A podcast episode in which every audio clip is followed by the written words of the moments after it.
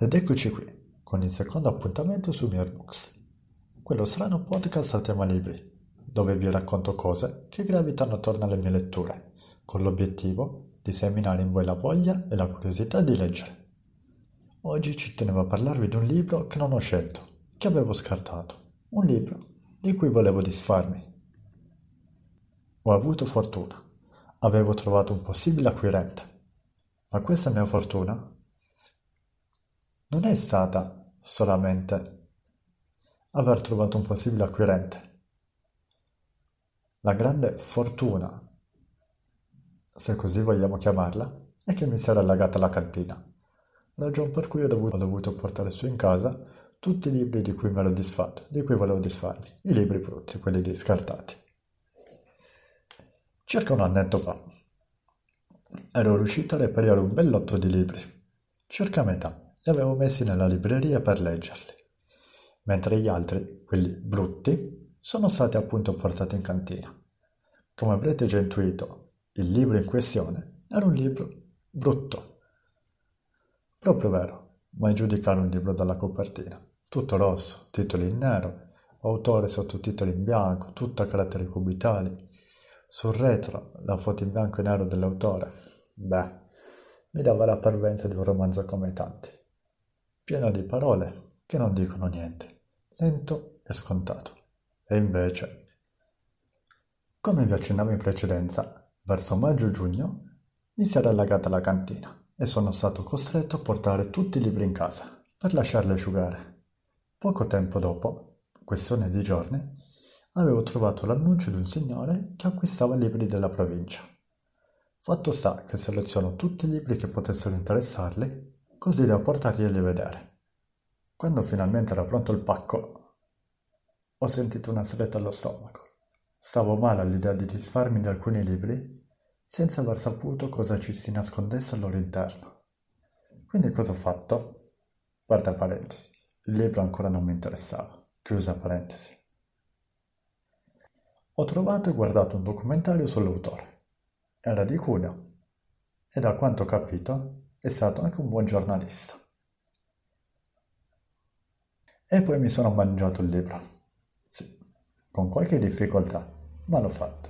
Quasi 300 pagine di un argomento che non mi è mai interessato, la criminalità organizzata in Italia.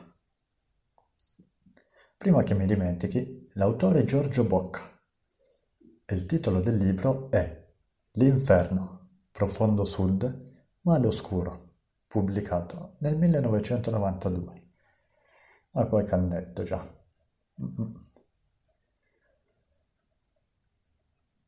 Non so se vi è sorta la stessa domanda che è sorta a me. Un piemontese doc, come fa a parlare della criminalità organizzata del sud Italia? Non so voi, ma io me lo sono chiesto fin da quando ho capito la tematica del libro. Mano a mano che andavo avanti con le pagine, Oltre che a notare la bella scrittura usata da questo tizio, ho capito che lui è sceso al sud ed ha scritto questo libro facendo parlare coloro che vivono queste situazioni tutti i giorni. Che sia in Calabria, che sia in Sicilia, in Puglia in Campania. Giorgio Bocca si è limitato a trascrivere le testimonianze e raccontare e descrivere luoghi e situazioni in modo molto piacevole, per quanto l'argomento non sia dei più teneri e carini. Come dicevo, è stato pubblicato nel 92 e quindi capite benissimo che non è molto attuale. Nonostante ciò, mi sento di consigliare vivamente questo libro a tutti coloro che sono affascinati e o incuriositi dalla tematica della criminalità organizzata italiana e o curiosi di conoscere un pezzo della nostra Repubblica. All'interno di questo libro ci sono nomi, situazioni ed eventi che saranno sicuramente un ottimo punto di partenza per approfondire l'argomento. È suddiviso in quattro macro capitoli. Quello dedicato alla Calabria, uno alla Sicilia, uno alla Campania ed infine alla Puglia. All'interno i Rothschild, Garibaldi, politici, avvocati, pregiudicati e spregiudicati, contadini, dipendenti pubblici e tanto altro.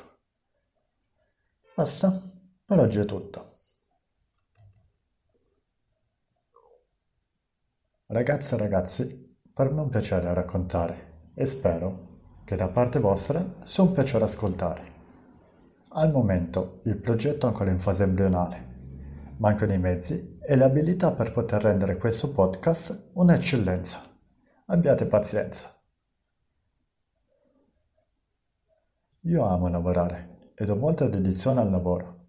Sono sicuro che i risultati arriveranno e sarò in grado di farvi ascoltare un bellissimo podcast. Io vi saluto, grazie per avermi ascoltato. Spero di essere riuscito a seminare in voi la voglia e la curiosità di leggere. Vi auguro una buona giornata. Alla prossima. Ciao fu. Bye bye. Bella.